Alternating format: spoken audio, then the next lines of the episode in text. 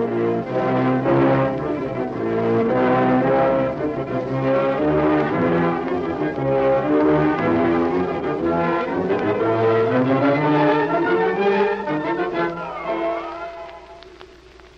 most delightfully fascinating character in the realms of mystery, Charlie Chan.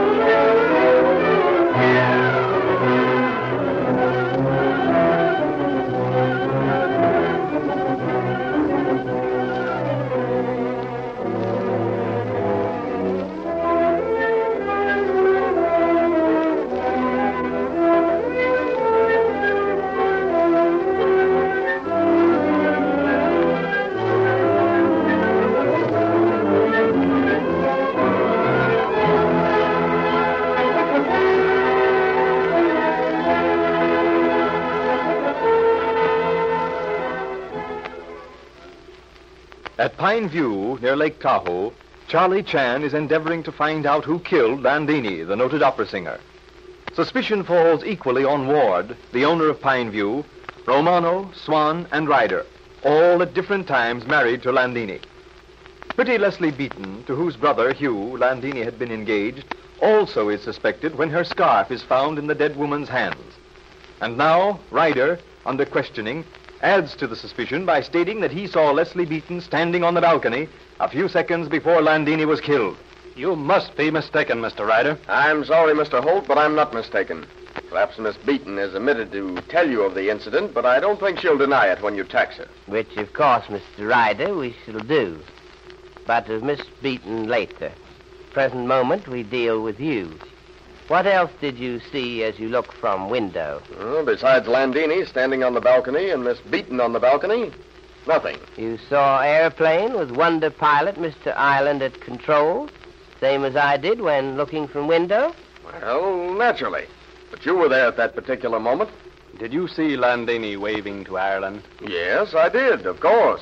Is that important? Perhaps. What was she waving with? Her hand, her hat, or what? Hmm. Now that you mention it, I believe it was something like a large silk handkerchief. Well, that's only a guess, of course. But it might have been a scarf. Yes.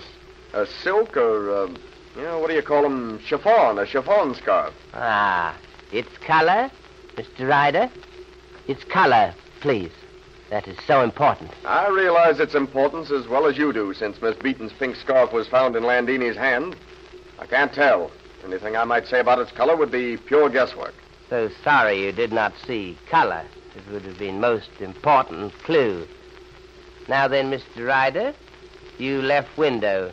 Did you by any chance look out into passageway? Hmm, not exactly. But of course you left the door open, and I did see. Yes, proceed. We wait anxiously result of my having carelessly left door open. I saw Dr. Swan standing looking into the study. And he turned and went down the stairs. You couldn't tell whether or not he had actually been in the study. No, I couldn't tell that. I had no particular reason to even think about his being there. It was perfectly natural. He was looking into the study, then he turned and went down to the living room. Then you saw Mr. Ward come along passageway and join us in room just before we heard shot? No. No, I didn't. I turned to look out the window again when Ireland went into that final loop before he landed. Next thing I remember was Dudley Ward saying that Ireland's a clever flyer, all right. Quite so. From that moment on, I believe we're equally aware of what took place, Mr. Ryder. Thank you so very much indeed for your cooperation. You have corroborated in part rather extraordinary claim of Miss Beaton. Will you be so good as to remain while we question young lady about her omission to tell us she was on balcony? Well, I, I don't see why I should be made to face her. You're not being made to face her, but I, for one, would prefer it. Well, then, I suppose so. If you have any real reason. I have very definite reasons. Mr. Holt, will you ask Miss Beaton to come in, please? Oh, yeah, yeah, sure. Thank you so much. Mr. Ryder, you are hiding something. See here, Chan. Are you implying that I'm lying? No, Mr. Ryder, since you are not upon oath to tell whole truth and nothing but truth. But you are not telling everything. Well, have it your own way, Chan. I've said all I'm going to say. In little boy attending school, refusal to tell on companion is laudable trait of character. But in man asking questions about murder of fellow human, said refusal is anything but laudable. In spite of your eloquent plea, Chan, I have nothing to add. Sit down, Miss Beaton, please. So sorry to have to disturb you. But Mr. Ryder, much against his will, I must add, uh, Thank you, Chan. Mr. Ryder says that upon looking out window, he saw you on balcony at same time as murdered woman. Oh, that's quite possible, Mr. Chan. I did step out onto the balcony for a few moments while the plane was landing, but it was too cold. I remained uh, less than a minute, I believe. But you did not tell us that before. Can you give reason? Yes, I can. Ever since this uh, this murder happened, I've been thinking in terms of what happened when we heard the shot. It was before the shot that I was on the balcony, and I, well, it, it merely escaped my memory. I see. Oh, uh, well, we'll not detain you longer, Mr. Ryder. I wonder, would you be so kind as to mention to Mr. Ward, our host, that we would like to see him? It'll be a pleasure, Mr. Chan. Ryder sure doesn't like you, Inspector. So seldom people having something to conceal do like policemen. I have a confession to make, Inspector. ah. I'm so glad that you saw your way to making it without suggestion from me. Uh, what was that? You refer, of course, to the fact that you warned Miss Beaton about Mr. Ryder's statement while escorting her to study? Yes, Inspector, I. And uh, I know I shouldn't have done it, but, well. I am not reproofful. It was in my mind that you should do so when I asked you to bring Miss Beaton. Hmm? It was Mr. Ryder's face I wished to study. Did you learn anything? Impossible at this moment to say. Now, Miss Beaton, real reason this time, if you please. Why did you not tell us you were on balcony? Real reason? But I, I just told you. Reason you gave, dear young lady, was sufficient for purpose of answering before Mr. Ryder. But for purpose of assisting us, Mr. Holt and me, in solving mystery, no, not quite enough. But honestly, really, Mr. Chan. One moment, please. Perhaps it will be easier if I explain you did not mention that you saw your brother. You, you knew? I surmise.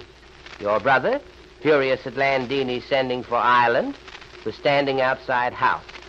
He showed his anger quite plainly. You saw him. You also saw Landini. You thought it possible that in fit of unreasoning rage, your brother might have killed Landini. So, you tried, loyally to shield your brother. It was unnecessary gesture. You, you mean that my brother could not have killed Landini? At moment at which you suspected him, he could not have done so. You see, angle of bullet disproves that. But of course, about angle of bullet you do not know. That does not preclude suspicion of your brother at earlier time. But I only wish to show you. Please be honest and open with us. We have only desire to help you. I'm so sorry, Mr. Chan. I really am. And, and ashamed. Come in. Oh, Mr. Ward and Mrs. O'Farrell. Yes, sir. I was bringing Mrs. O'Farrell with me to see what you would like to eat. You've both been at it for hours without a stop and without eating. I met John Ryder as I was on my way up. He said you wanted to see me. Have you learned anything? A little, Mr. Ward, but uh, so little. Mr. Ward, we sent for you to ask this question. When you were on way to turn on landing lights, Did you pass anyone in hall? Why, I don't think so. Uh, you see, I went down the back stairs. As you know, I met Cecile. Yes, yes, of course. But think, it is important. Did you see?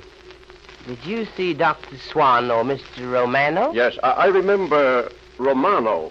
He mentioned something about Ireland coming so close to the house as to nearly take the roof off. And that's no lie, and it isn't. He came so close to that back wall, you'd think he was trying to land on the balcony. And Cecile down there in the kitchen stairs, madder than a hornet at the way her husband was a carrying on, showing off for Landini. Uh, begging your pardon, Mr. Ward. But that's the truth, and it is.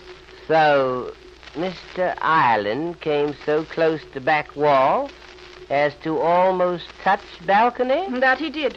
Landini standing there a waving at him. You saw her? Just for a minute. A dinner like that's no joke, as I told you. And I didn't have any too much time for looking at flying machines. Madame Landini was still standing on balcony when you went back to kitchen?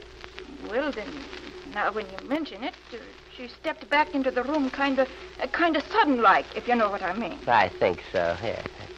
Thank you, Mrs. O'Farrell. That will be all at present. Thank you kindly, sir. Oh, and uh, what will you have for lunch? Well, we shall leave that entirely in your hands. there are none more capable, I'm certain. If you don't need me for anything else, why... Not at all, Mr. Ward. Thank you so much. I'll go with you, Mr. Ward, if Mr. Chan doesn't want to ask any more questions. At present, no, Miss Beaton. I'll see you later, Miss Beaton. Leslie. So, Ireland, eh? Coming close to the balcony. The bullet was fired from above, completely drowned out by the noise of the motor. Precisely, Sheriff. I think if Mr. Ireland does not return by night from Reno, we will be put to distressing necessity of going after him. So, Ireland, Landini's wonder pilot, falls under the scrutiny of Honolulu's detective. Well, we'll have to await developments.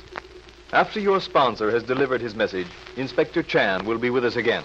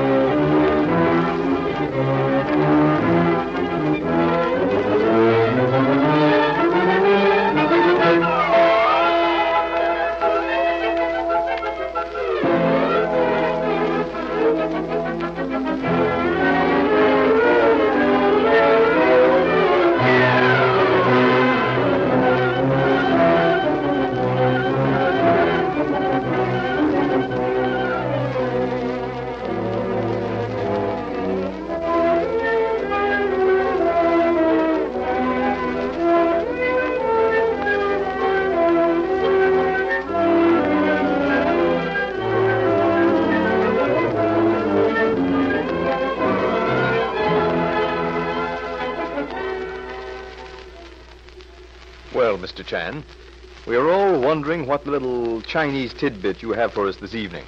I have been thinking about millions who daily struggle for happiness. Many years ago, Lao Tzu had saying which explains much. Real happiness is least expensive of gifts. It costs nothing. But counterfeit of same is most expensive and is worth nothing. How very true, Inspector. I know our friends will appreciate it. Thank you, and good night.